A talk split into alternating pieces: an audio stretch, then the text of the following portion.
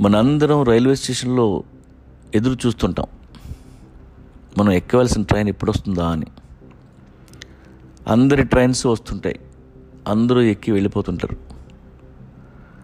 చాలా బాధగా ఉంటుంది. రోజులు గడుస్తున్నా మన ట్రైన్ రాదు.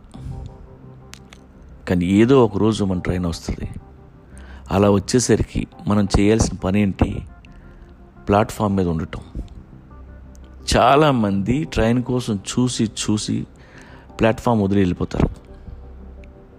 అలా వెళ్ళొద్దు. ప్లాట్ఫామ్ మీదే ఉండండి.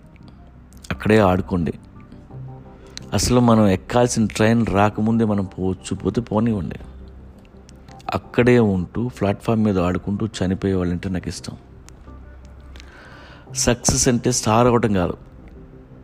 నీకు ఇష్టమైన పని కోసం ఇష్టంగా చావడమే సక్సెస్ అంటే. నా దృష్టిలో వాళ్ళే సక్సెస్ఫుల్ పీపుల్ మనం స్టార్ కాలేకపోవచ్చు. పేపర్లో మన ఫోటో పడకపోవచ్చు.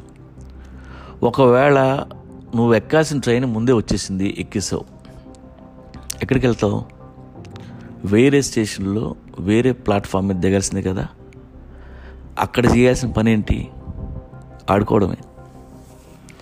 మన వర్క్ని ఎంజాయ్ చేస్తూ బతకగలిగితే ఎక్కడైనా ఒకటే.